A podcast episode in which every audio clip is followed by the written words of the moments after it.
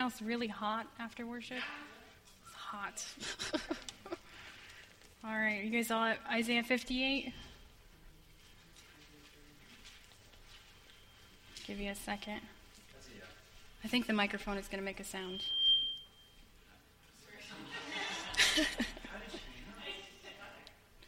Don't know. All right. Shout it aloud, do not hold back. Raise your voice like a trumpet. Declare to my people, their rebellion, and to the descendants of Jacob their sins.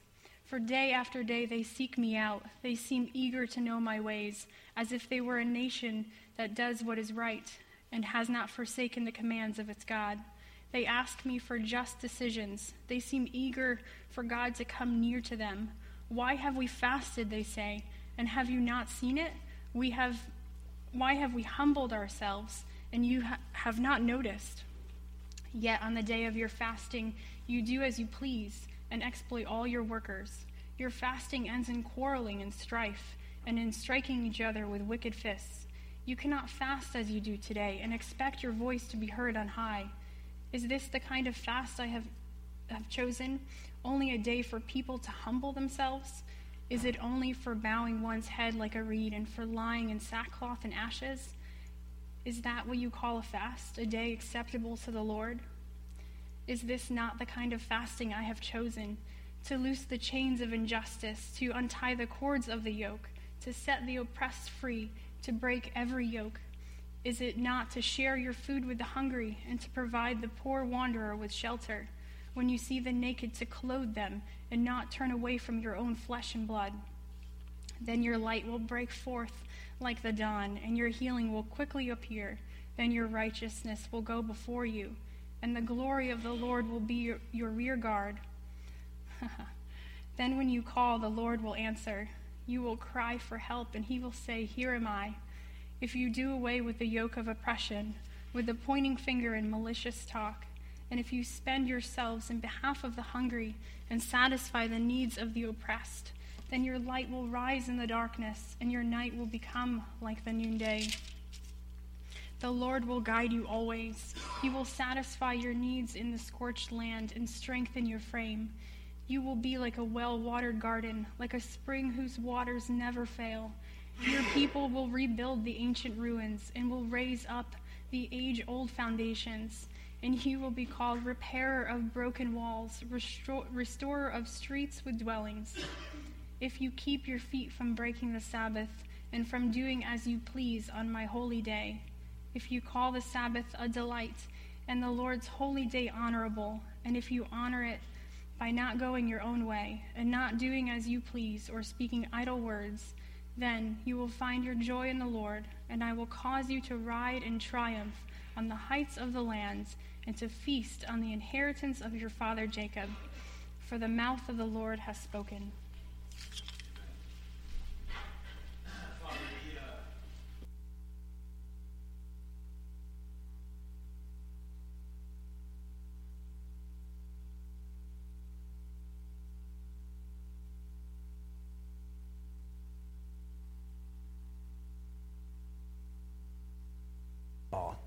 We talked about uh, ecclesia. What was ecclesia? Remember what ecclesia is? Ecclesia? Ecclesia? Let's see how good we're doing. Ecclesia.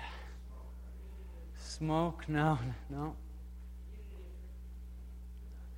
Okay, let's go back. So, ecclesia is church, right? That's the Greek word for church. So, we talked last week, we, we recapped the year 2017 by talking about how ecclesia means a called out assembly. That's what that means, ecclesia. So, this idea of church, the way that we do it, there's not a lot of detail provided in the New Testament as far as nuts and bolts, how to exactly do it. It's definitely modeled, it happens, but even Jesus himself, he didn't talk about it a lot. In fact, he only really used the word one time. And in the book of Acts is where we see the majority of the church doing what the church does. And so last week we talked about how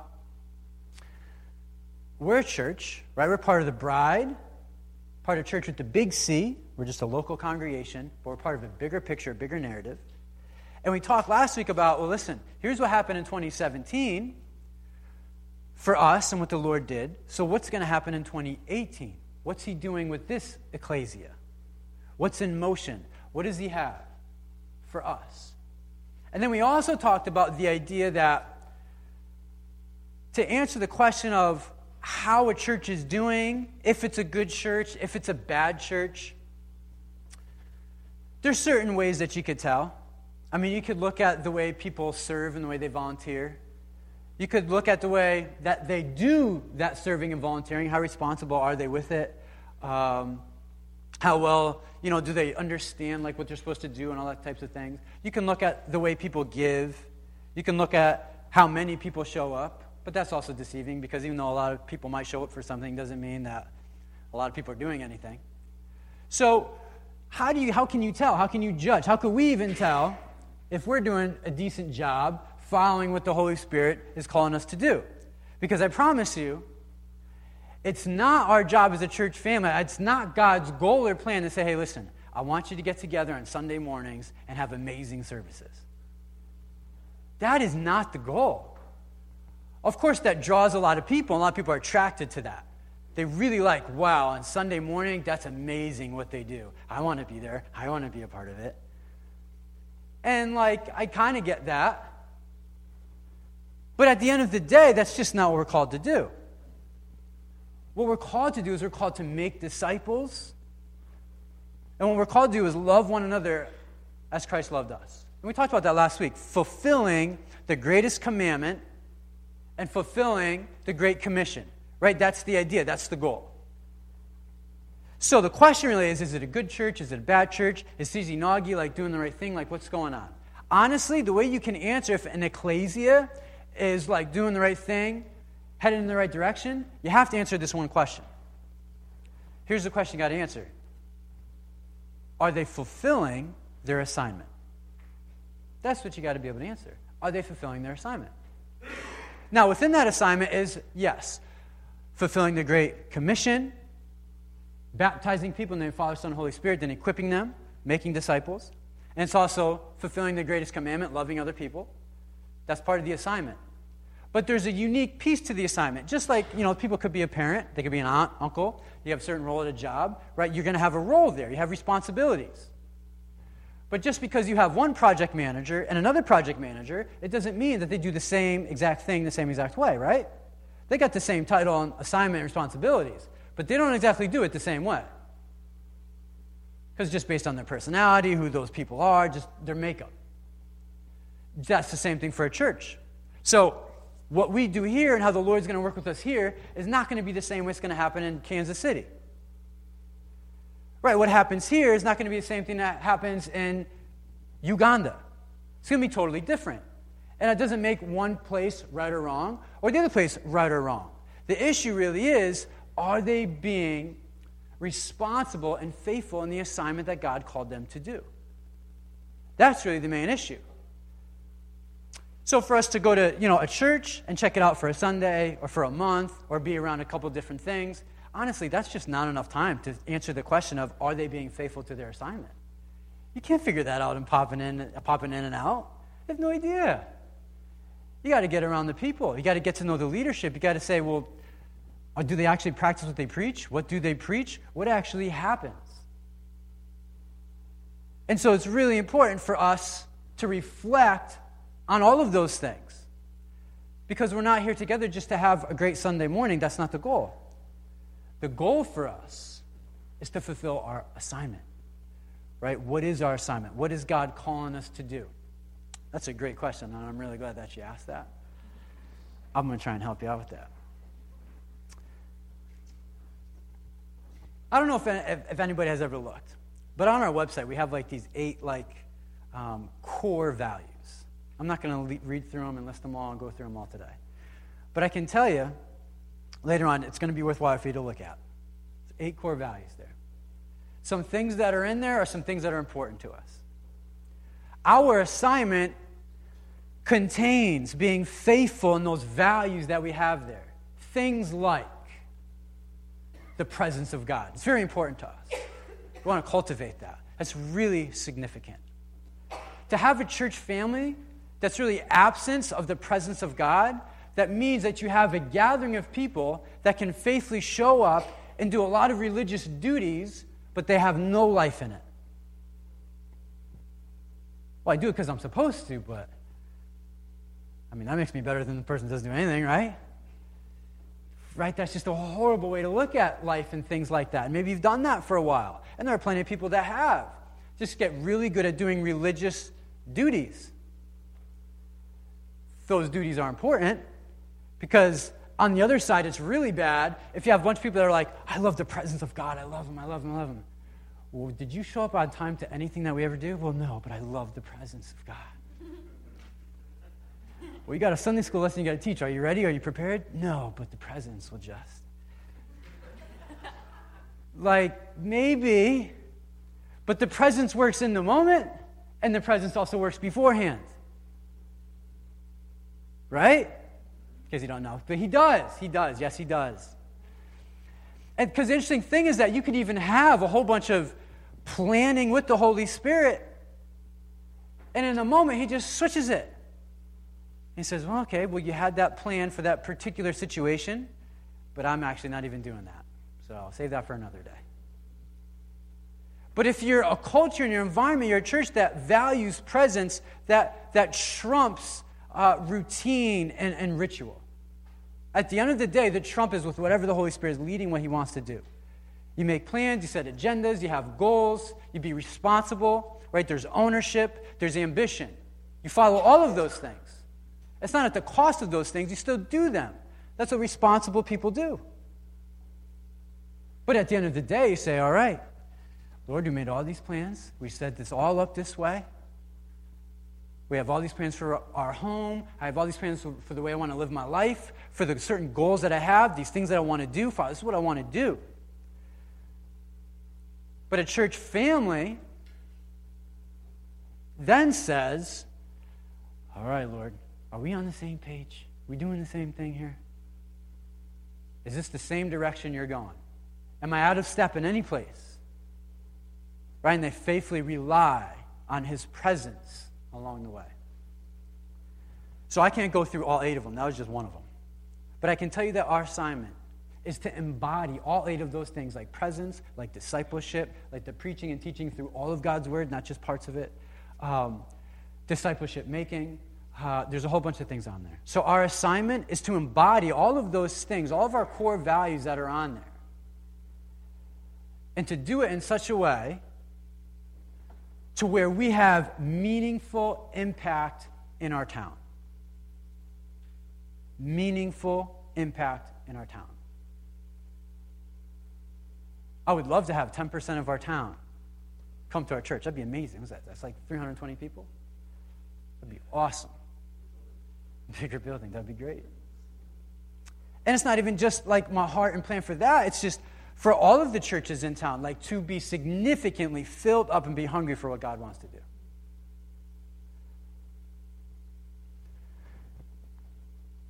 So, what's our assignment? What's God's calling us to do here? Listen, He's calling us to be, number one, people that are hungry and after His heart. If we don't have a congregation full of people like that, we're not going to make the impact and we're not going to go to the places that God wants to take us. It's just not going to happen. It's not going to work out well for us to just show up. Presence, like uh, now our presence, our presence to things and in situations is not going to get it done. I can promise you that. We have to be prepared as well. So when we show up, it's like we're ready to rock, whatever it is. Whatever the assignments, we're ready to go. So when we're like getting boxes ready for Head Start like we did, hey, we're ready to go. For new beginning stuff, it's like, okay, this is our assignment, it's what we're doing, okay. When we're like on greeter duty or AV or whatever, it's like, I'm ready. Let's do it.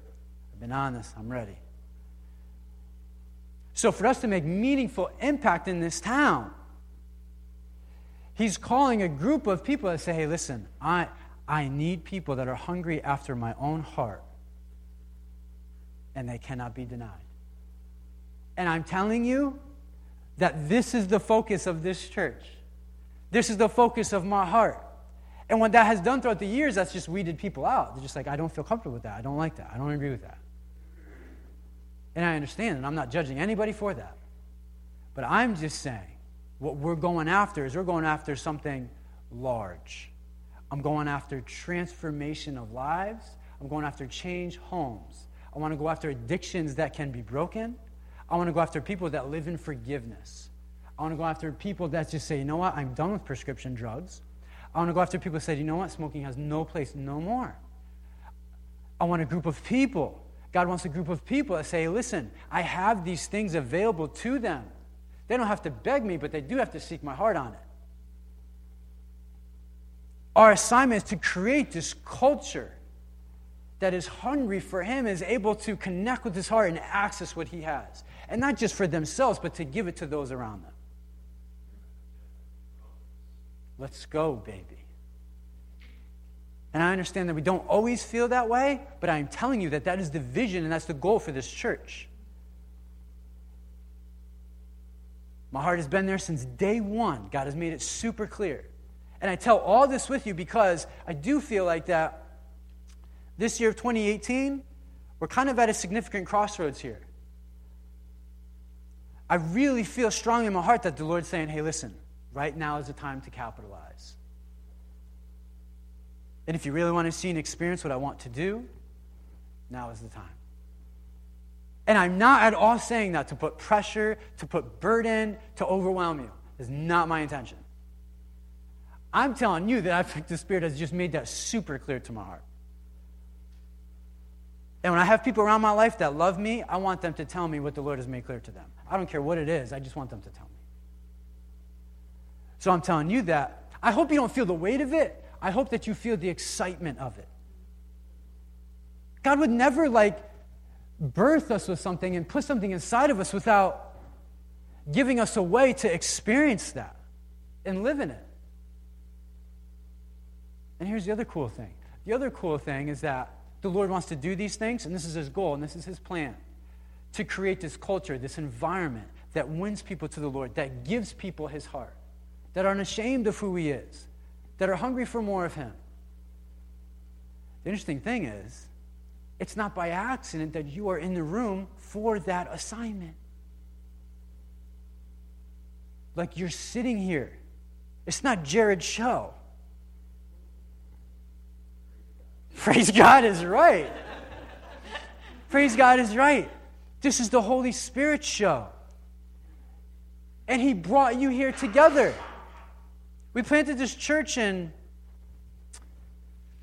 2000, when we started services in 2010, really started regularly in 2011.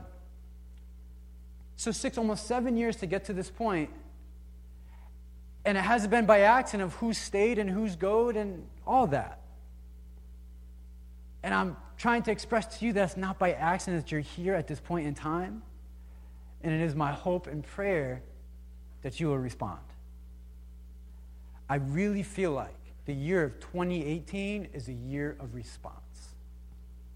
Do you understand what I'm saying? It's a year of response. When God does things, we get excited, and excitement is good. But I'm telling you, it only gets you so far. And you just manufacture that, and you, just, you can hype things, that's fine. I'm not interested in doing that. I want to be excited when God does something exciting. Trust me on that. But we don't want just a culture of excitement, right? We want a culture and a church of people that respond. And I'm telling you that 2018 is like a year of response. He's saying, hey, listen, I've gathered some significant, key, gifted, important people together to bring forth something that I want to do in this town. Gathered all of you to do that. And he's saying, listen, will they respond? And honestly, I feel like that's what's on the table for 2018. It's a year of response. And again, that is not to overwhelm you, to shame you, to burden you, to do anything like that. I'm telling you, hey, listen, this is what the Lord said He wants to do. If He said He wants to do it, He's going to equip us to get us there to get it done. The other thing is, I don't know all the plans how He's going to do it. I don't know. I wish I knew. That would be amazing. I could just be like, okay, listen, Rick, you're doing this for sure. Sal, you got this. And then in March, you know, you got to do this, Kayla, and then, you know, Loretta in September, whatever, you got to do that. Like, there's not a game plan like that. We don't know ahead of time. But I do feel really strongly about the fact that, hey, listen, it's a response here. He's calling his people to gather together, to hear his voice, position themselves, and be faithful with that, whatever lies in front of them, whatever it is, from the smallest task to the greatest thing. And we're going to have changes this year. Our leadership team is going to change up a little bit.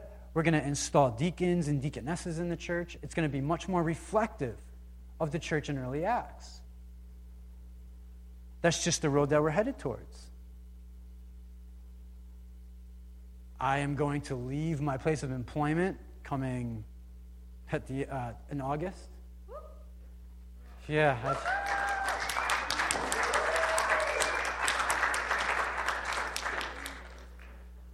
Julie's like, no, you're not.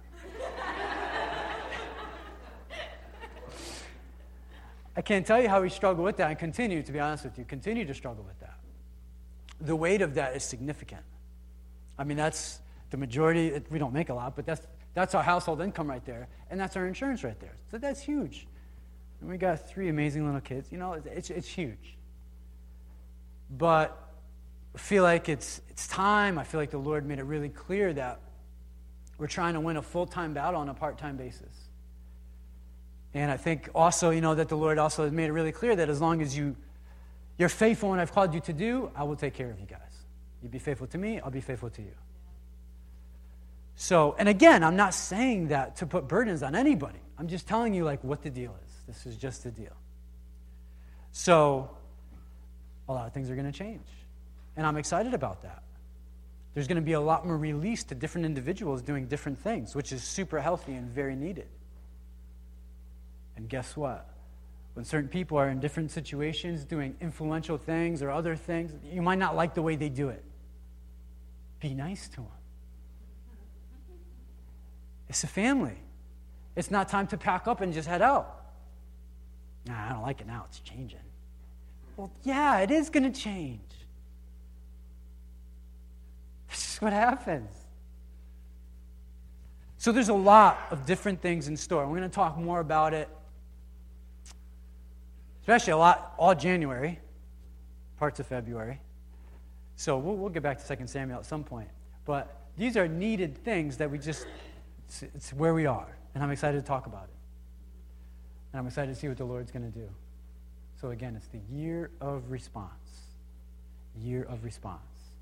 And to be honest with you, I there's there's just things that have been happening where people have just responded in new and different and more courageous ways. And that, that's just, man, that's just even more exciting to me. So I'm like, wow, they're doing it. They're doing it. They're going after it. And God will be faithful. He will be faithful. Because our goal here, our goal here is to have the Holy Spirit do whatever the Holy Spirit wants to do. And when I say that, the Holy Spirit will match above and beyond whatever we bring to Him. So I feel like, and I feel very convicted about, we're only going to limit ourselves is when our faith is capped off. We just say, well, that's just about us. That's it for us. That's all that God's going to do there with that. That's going to cap us. And the other thing that could cap us is just when we stay faithful in doing things and he just says, no, you're just not doing that. He just shuts something down. Things just don't come together. Things don't play out. He just, boom, he just shuts it down. And I'm okay with that. I love it when he shuts things down because I don't have to invest a whole lot of hope, energy, time, and resources in that area. Isn't that amazing when you just get something crossed off the list and he does the crossing? I love that. So we got to talk about fasting, right? Isaiah 58, Joanna read it. And I want to talk about our fast. And I want to highlight a couple of things that are important. In this passage of Isaiah 58. This is a significant passage. Um, I, I hope. I hope that you could tell. So when Joanna read it, and if you read it as well, or just listened, God was kind of like, he wasn't happy with them. He was giving them a, a stern kind of spanking, a little discipline. And it was because they, have, they had already had uh, a lifestyle, a culture of fasting. They just always did it in a regular fashion because it was prescribed um, to them in the law from Moses. That they had periods of time where they needed to fast and abstain. And they had particular ways to do it. So they just always grew up in that environment. What had happened is they got really good at the discipline of fasting to where they could fast, but yet they could go home and be oppressive to whoever slave was in their house. They could mock any one of their neighbors. They could gossip about whoever and be totally fine. They could go through the, the ritual of fasting and abstaining from whatever, and they could carry on like this other life of who they really are. Nobody knows anything about that, probably, but I heard that's a horrible life to live. I kid with you, it's sarcasm, okay?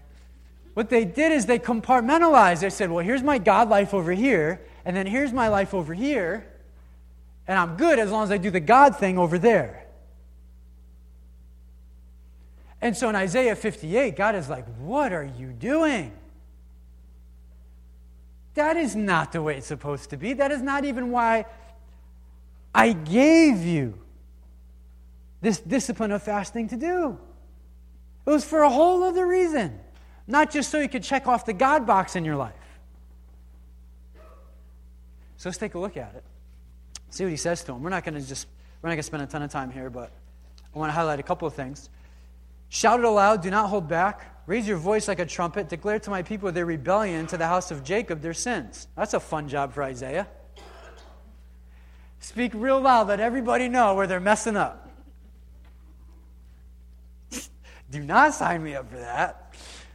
Well, that was his call. That was the calling on his life. So, for day after day they seek me out. They seem eager to know my ways, as if they're a nation that does what is right and has not forsaken the commands of its God. They ask me for just decisions and seem eager for God to come near them. Everybody say, seem eager. That just jumps out to me. Ah, man. And I remember the first time I read it, that just convicted my heart in such a big way. They're just, in my own life, it's just done it right. I seemed eager.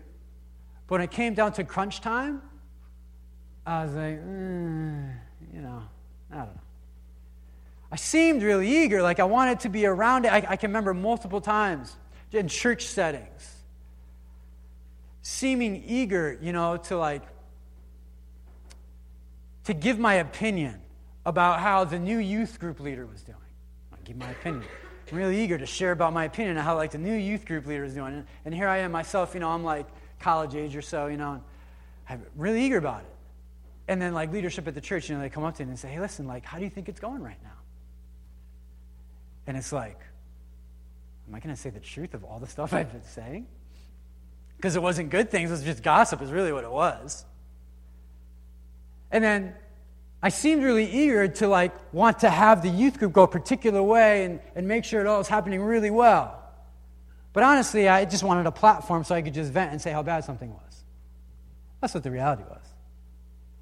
Or I seemed eager to like learn and study from the Bible, want to share that with other people. And then I remember being asked, like uh, I think I was a mission trip, being asked, they said, hey, listen, we want you to share something from the Bible you know, I forget whatever the passage was, we want you to talk about blah, blah, blah.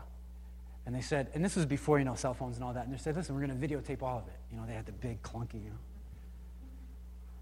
I seemed eager, but then when I got asked it, I was like, ah, I don't do that. I like do it to myself. Like, that's the way that works. I don't feel comfortable. I don't do that. And I remember standing up there and seeing the red light on the camera. Like, oh my God, this is recording. Like, this is awful. And I was like 16, you know, 16 years old. But there are these things in life, and there's a new group, you know, new small group, new thing happening. Oh, yeah, I want to do it. Sign me up. Four weeks in, you can't even find those people. There's just this idea of seeming eager. And that's the way they're there. They're like, they seemed eager. Yeah, we want to know about God. We want to, we'll show up, you know, we'll go like to the synagogue, you know, we'll do the fast, we'll do the things God asked us to do through Moses. But they didn't really care. They just didn't want to like have everybody know that they don't care that much. It's almost like we just put on a front to seem like we really care, but if anybody gets really close enough, they're going to see it's inconsistent. You know what I mean? So they were eager. They seemed eager, anyways, but it was a false eagerness. So then God says to him, He says, Hey, verse 3 Why have we fasted, they say, and you have not seen it? Why have we humbled ourselves and you haven't noticed? So they're like, Hey, God, we've been fasting, we've been doing this, and we're not getting what we should be getting. The whole point of our fast is not to try and get God the genie to do what we want him to do. Fasting is a denial, right? You're, you're purposely saying to a food or a situation or a habit or behavior, you're saying, you know what, for 21 days, I'm not. I'm not doing it. Fast says you're saying no to that. And you're not saying no to that, so that way hopefully you get in God's good graces and then like you can like manipulate him to get what you want. And it's very easy to, to fall into that trap. Because it's difficult to say no to something you really want. If someone's going to say no to red meat for 21 days and they really like red meat and they eat it all the time, and then they're saying no to that, and they don't experience God in any significant way for 21 days, or they ask them about something and they didn't see God do anything with it, at the end of 21 days, guess what somebody's going to say? Well, God, I did this for you, and you never. That's a super easy trap to fall into when you're purposely denying yourself. Because what we do is we just focus on the fact that we are doing the denying and we must be rewarded for that. It just becomes about us. It's not just about our denial, it's about, supposedly, getting closer to his heart, understanding better who he is, wanting to connect more with him, to feast on him and just fast from that. That's the idea behind it. So they're like, hey, we've been doing these things, Lord, but uh, things haven't been panning out. What's going on? So he tells them what's going on. He says, listen, your fasting ends in quarreling and strife and in striking each other with wicked fists. it's not good. They're fighting. You cannot fast as you do today and expect your voice to be heard on high. Holy guacamole. You cannot be fasting like you do and expect your voice to be heard on high. Everybody say, heard on high. I want my voice to be heard on high. We're going to talk about Daniel in a minute, and we're copying just really the time length and sort of the setup of his fast. But it said when Daniel fasted, that it took 21 days for an answer from heaven to come back to him. And the angel came back to him and he said, Hey, listen, when you prayed from day one, heaven heard you. It just took us a long time to get back to because we were detained by demonic angels and forces. And I, and I always remember reading that, and I'm like, I remember when I first read that, first time ever, was like, I wonder if my prayers are heard like that on high. And I think that if I'm in Jesus and I have relationship with him, they absolutely are. But if I'm in Jesus and have relationship with him, but if I just flat out live unrepentant and keep him at bay, I, I, I don't know. I think he hears it, but I think his hands are kind of tied. Listen, I, am trying to bring you, I'm, I'm trying to share with you what I'm doing here, but you just are not. Now listening and coming through with it here. Kind of like Saul. When God told him, he told Saul, he said, hey, listen, I'm doing a new thing in this kingdom. There's a new leader. I'm getting behind him. I'm supporting him. We're doing a new thing.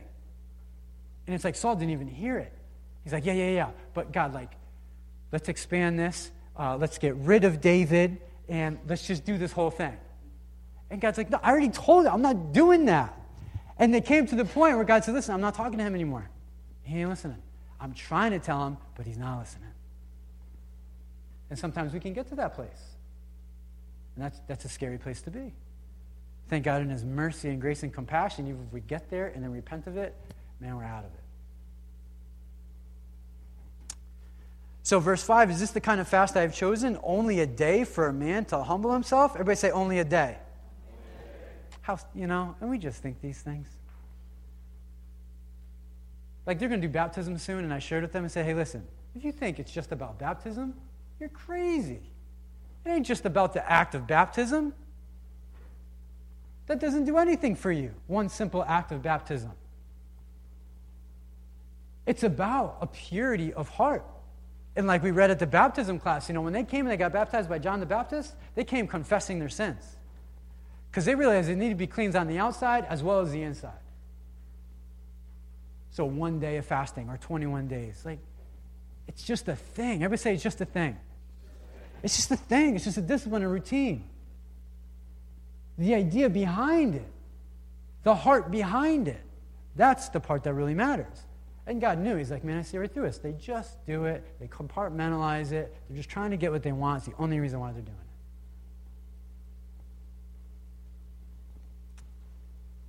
Says, is this is not verse 6 is not this the kind of fasting i've chosen to loose the chains of injustice and untie the cords of the yoke to set the oppressed free and break every yoke is it not to share your food with the hungry and to provide the poor wanderer with shelter and when you see the naked to clothe them and to not turn away from your own flesh and blood Verse 8 here's what's going to happen if you do it the right way. And I want to say, people are always curious am I doing the fast the right way, the wrong way?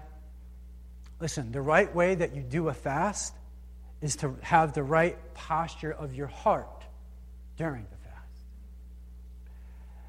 That is just it. We're going to talk about the fasting fine points in a minute. And it's easy to get hung up on the types of foods to eat or things to drink or, or all these things. And if God gave you strong conviction on particular things, then you just got to do them. Just, that's what it is. But I'm saying it's the heart behind it. It's the heart behind it. That's the, a successful fast. Is not the one that, you know, went 21 days without cracking their knuckles, as if that would help you. You know, but people do weird things like that. Like they try and like use a fast to get out of a bad behavior. That's like ridiculous. This is not time to break bad behaviors. It's a nice plus if it comes with it. But the idea behind the fast is, Lord, I want to hear from your heart on this. I need to. I want to be closer to you than I've been. And so there's just a season right now, I need to be close to you. So, if we do, verse 8, if they were faithful in fasting the right way, then your light will break forth like the dawn, and your healing will quickly appear. Isn't it interesting how fasting is tied to healing?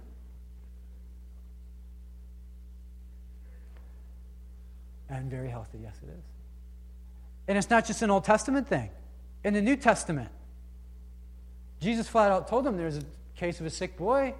They tried to do what they normally did to heal him and have a demon come out of him, and they couldn't do it. They prayed for him, and they did the things that normally worked. And then Jesus showed up, and then he did it.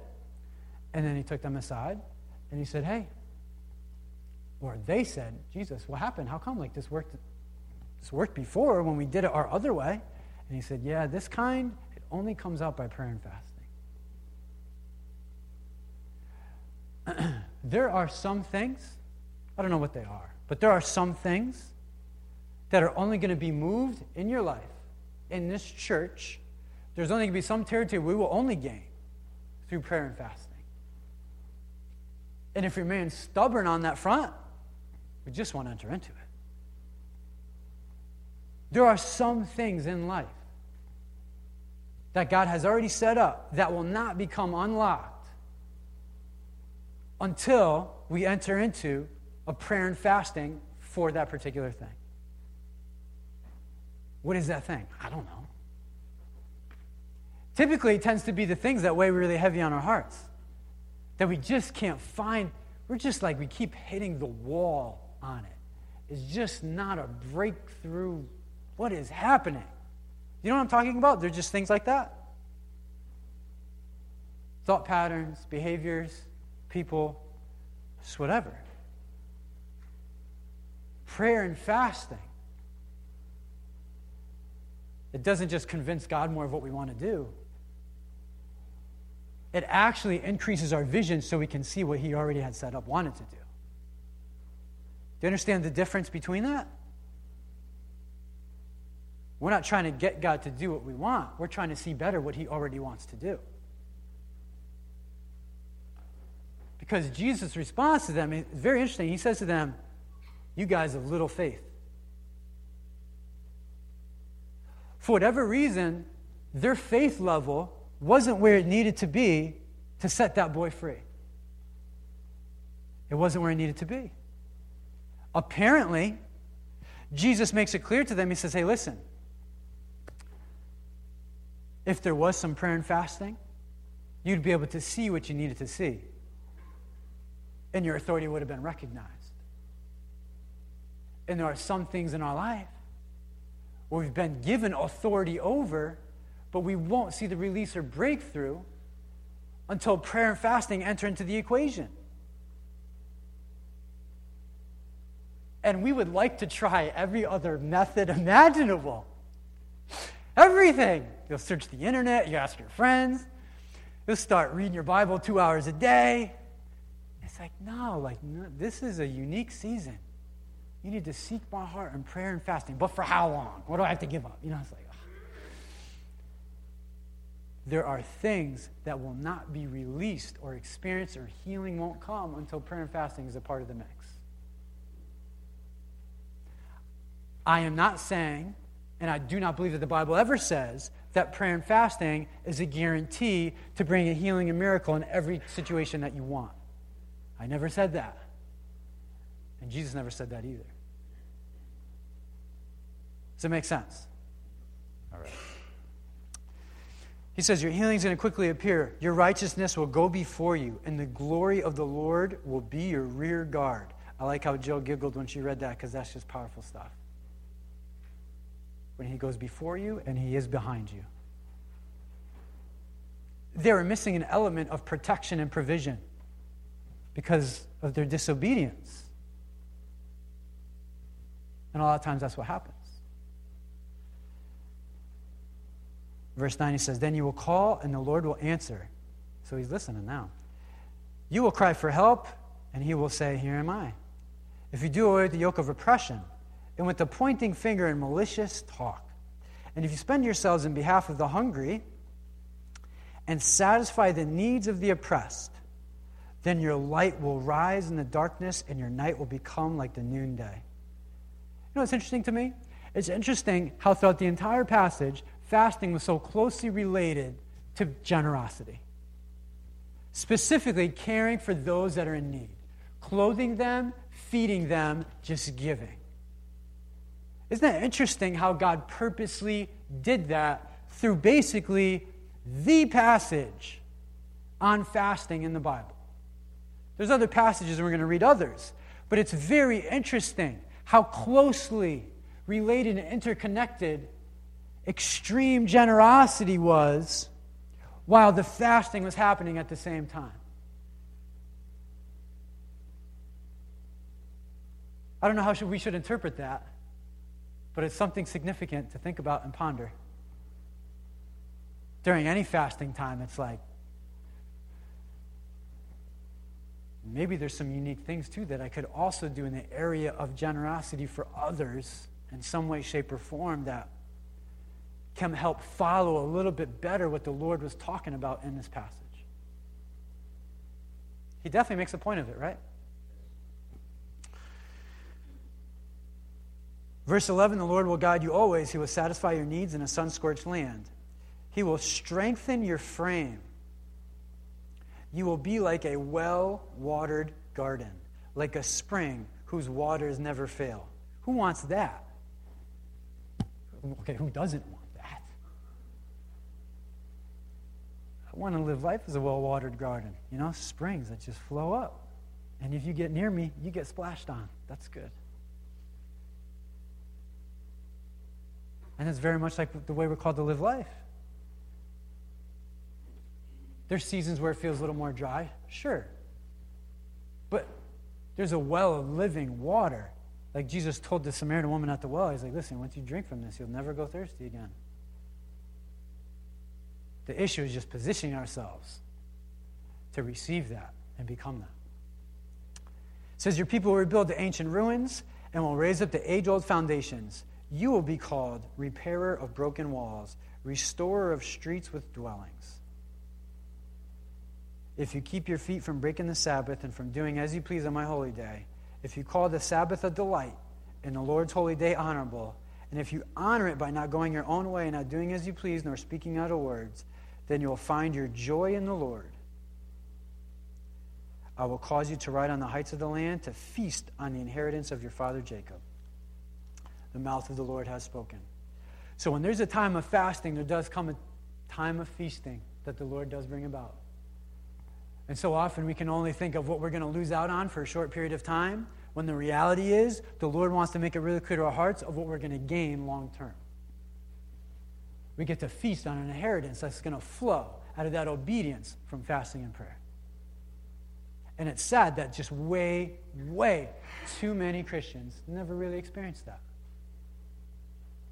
And the Lord wants to bring us into an understanding type of relationship to where we see and we're able to recognize the need and the value for seasons of prayer and fasting. Because when we do it as a church family, that's just help that's just really to help set a model, to help encourage all of us to fast and seek the Lord's together, the Lord's heart together. But honestly, I hope nobody ever waits, hey, listen, I'll do my next fast next year, next January. You've already lost as soon as you're thinking that way. And what the Lord is trying to do, He's trying to bring us to a place where we recognize, you know what? This is a season of life. This requires some prayer and fasting. I need, we need, it's just, I don't know. It's not breaking through here. Something needs to change. God's calling us to, us to that place so we can better understand what that's like. So, take out the church fast uh, document here. I want to pull out a couple of highlights, and then we're going to sing together to communion. Fasting focus. Fasting is spiritual discipline to better connect us with God. It's about aligning ourselves with God and what He really wants to do. So, as a church, we're fasting together in order to deepen our relationship with God, as well as get in step with His plan and His purpose for this coming year. Over the next 21 days, we will sacrifice at least one meal a day and focus on reading the Bible, praying, and journaling. The overall goal is to sacrificially and intentionally position ourselves to hear from God. That's in italics because it's important. The overall goal is to sacrificially and intentionally position ourselves to hear from God. That's the goal here. Remember, the idea is not is to be realistic, not legalistic. Focus more on the details of, of connecting with God rather than the right words or methods. God wants your heart poured out to Him using whatever words that may entail. So I hope you hear the heart behind it. So, one person, they might do the one meal a day. Another person, they might do two meals a day. Another person, they might want to fast the whole 21 days and have only water. Whatever the Lord wants to put on your heart and what you feel would be sacrificial. And when you say to that, let's say it's one meal, you say, you know what, during that one, I normally eat during this time. Instead, what I'm going to do, I'm going to seek the Lord's heart during that time. So you're emptying of that, and then you're filling with Him. So you say, you know what? Instead of actually clicking through on Facebook right now, I'm just with Him. Instead of binge watching Netflix right now, I'm with Him. You understand what I'm saying? Instead of watching football, I remember one time the Lord called me to fast during March Madness. I don't watch a lot of TV, but I really like to watch that. Man, that was hard. That's the other thing. I just violated this, but I guess you could do it later. The idea is not to tell everybody how hard it is and to everybody that you're doing it. That just kills it. Jesus tried to make that very clear on the Sermon on the Mount, which we're going to read at next week. He said, Hey, listen, when you fast, don't go around, you know, with the, oh, you know, I can't, oh, you know, go to work and I'm doing this fast, you know, it's just, oh, it's killing me, you know. Like, you know, Facebook and her tweeting about it, you know, I was like, oh, day 19, I don't know if I'm going to make it. You know, he's like, man, don't do that stuff. Because we just turn it into a thing where it's just about what I'm saying no to, what I'm like distancing myself from. And that's just, that's just so not it. So not it. Instead, I hope what we do, I hope what we do is we share with people around us and say, man, listen, we're doing this thing at church, and God has just been speaking this into my heart, into my life. I hope we're sharing that. That'd be really great. Share that stuff. Uh, the world needs to hear that. When we decide to purposely set aside things or time to be with Him and then He speaks, I hope everybody shuts down Facebook with that. That would be great. Fasting framework. So today to the 21st. Someone's like, I already ate today. Whatever. Don't worry about it. I'm saying it's the heart behind it. Get in gear. Yeah. What's that? 28. Yeah, 28. Sorry, I wrote the wrong one down there. 28. Uh, this is a type of Daniel fast based on the 21 day length. And it's located in Daniel 1 and Daniel 10. Daniel ate only water and vegetables, and some will do the exact same thing for the fast. You could do that if you want. For the most part, we're just trying to get to where everybody at least commits to a meal a day. Again, if it doesn't work, if it's something else, that's fine. Some people only do water and vegetables. Our church family will commit to at least a partial fast, removing one meal per day. If you have some kind of condition that will prohibit you from taking part in the fast, there are other options. You could choose to remove something from your daily routine television, internet, sports, whatever. The important thing to remember and realize that the details are not as important as the heart and spirit behind the fasting. If you have a known medical condition or are pregnant, nursing, you may not want to take part in the fast, but you may want to fast from something else. If you have any reservations at all, please consult a doctor before doing it. Not a bad idea either. What a witness that would be to the doctor. Be like, hey, listen, at church we're doing this fast. kind of concerned. Who knows the kind of conversation that might get to? That would be great. That would be awesome. it's interesting, when Daniel did his fast, not only did he do um, only water and vegetables. He also said he didn't use any fancy ointments on him. He didn't eat uh, any choice foods. He didn't do like anything super special for his physical body. So it's like he took off working out. He like took off like anything that would sort of bring a lot of joy to his own physical body. He just put it all off the table for that period of time, which is interesting. I'm not saying you have to. I'm just saying it's interesting. So during the fast, I'm just going to skip around here. Pray. In case you find yourself needing help on what to pray, there's a prayer and fasting calendar. That's just on the back. So you can see it's color coded for different things, different days. Those are just suggested, helpful things to pray for, pray with. You don't have to do it that way. That's just a helper and a guide. Okay? So, for example, today, you could pray for yourself. What kind of things? Things for guidance for your life direction, strength, faith, whatever it might be. All right? Your faith, other people's faith, whatever. Tomorrow, I might want to pray for your family. Tuesday, I might want to pray for your friends. Wednesday, I might want to pray for your job. Thursday, just pray for your finances. Friday, just don't ask the Lord for anything. Just fill the day with thankfulness. Saturday, pray for church, pray for the town. It's just a suggested guide. Okay? Bible reading. In the past, we've done the book of John. We're going to switch it up a little bit this year. We're going to do a, a Bible app plan, it's a 21 day fast plan. It's very easy for people to like access. Um, it's right on people's phones, tablets, computers. The link is right there. Yeah, not Rick. But he can get to it from his computer. But the link is right there. You just click on the link. So you can do it right from your phone. And you can find this again on our church calendar online. Journaling. You got to write down what the Lord's going to speak to your heart during this church fast. All right? got to write it down.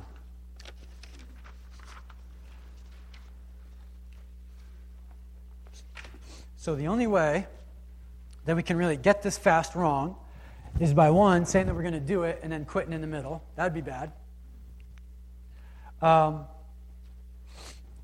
the other way we can get the fast wrong is by going into it thinking we're going to get God to do what we want Him to do. That's bad. Um, the other way you can get the fast wrong is just try to use the fast to break a bad habit in your life. Don't do that. It's bad. We're going to win. To say, Lord, I don't know what's going to happen in this 2018. I don't know what's going to happen next week. I want to be closer to your heart these next 21 days. I want to just experience you and be excited about the nature of who you are and see your narrative just dominate my life. You come with that heart to the fast, and you even cheated for a day, you're fine. It's about the heart behind it, I'm telling you. Just this. Alrighty. Let's pass out communion. We're going to take this together. This is legal fast food. Uh, that went right over some people's heads. Sorry. There you go.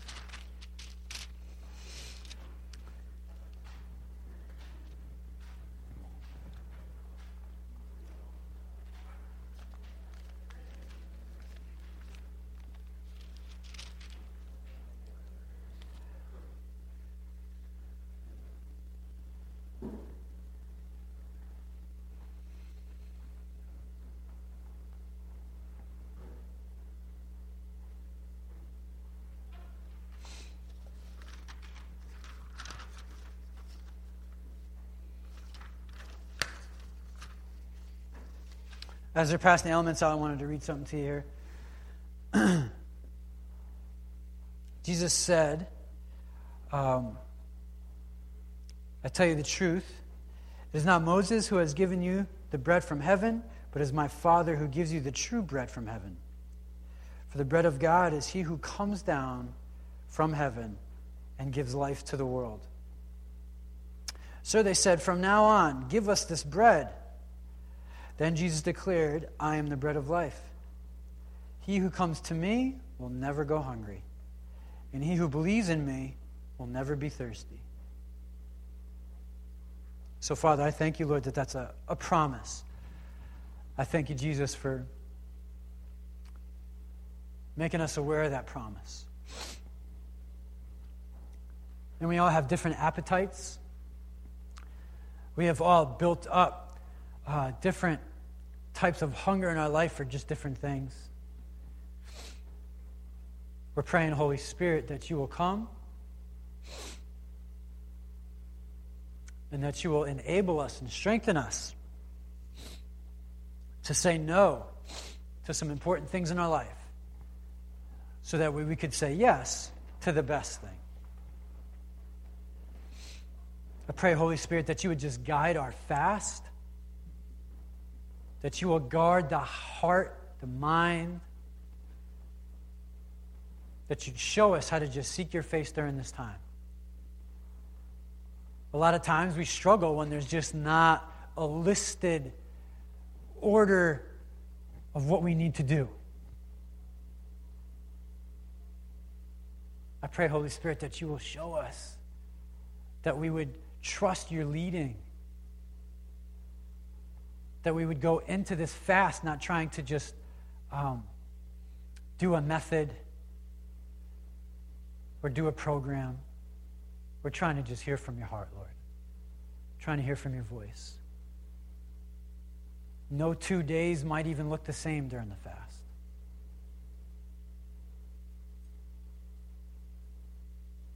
But Father, I know that you'll, you'll lead us. I know that you'll guide us.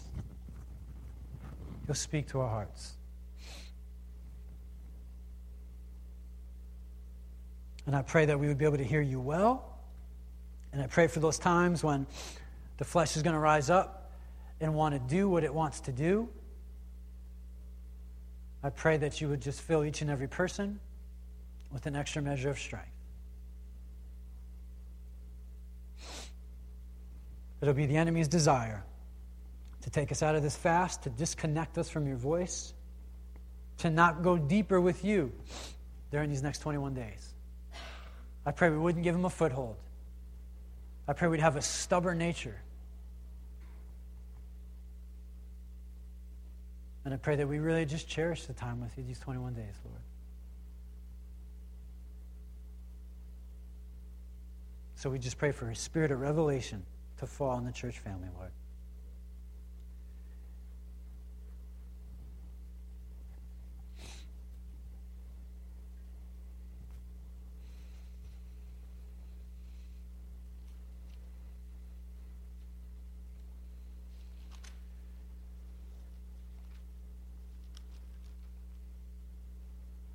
Where they're eating, Jesus took bread, he gave thanks, and he broke it.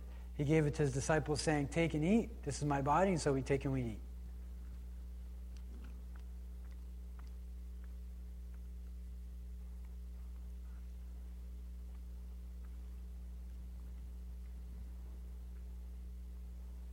Then he took the cup, gave thanks, and offered it to them, saying, Drink from it, all of you. This is my blood of the covenant which is poured out for many for the forgiveness of sins. So we take and we drink.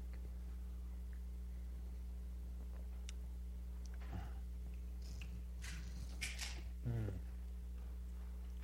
Let's stand.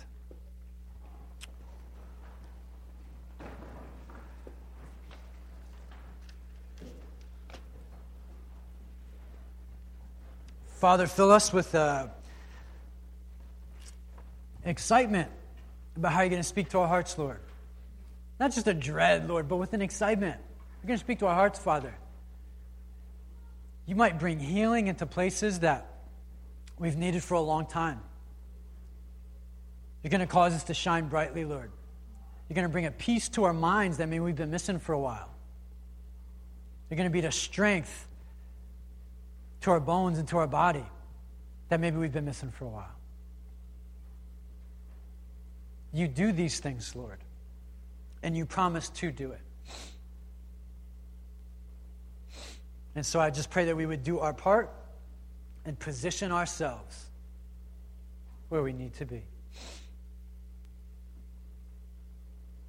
May we experience more of your good heart towards us. And may we, during this fast, just rise in our level of compassion and generosity to the world around us. Show us places, Lord, where we can just give a coat, a sweater, a prayer, a compliment, a listening ear, a patient heart, a hospitable home. Show us, Father. Open our eyes and ears to where you're working and moving. We love you, Lord. In Jesus' name, amen. Amen, guys. And our food after church is going to be a lot of fruit and vegetables.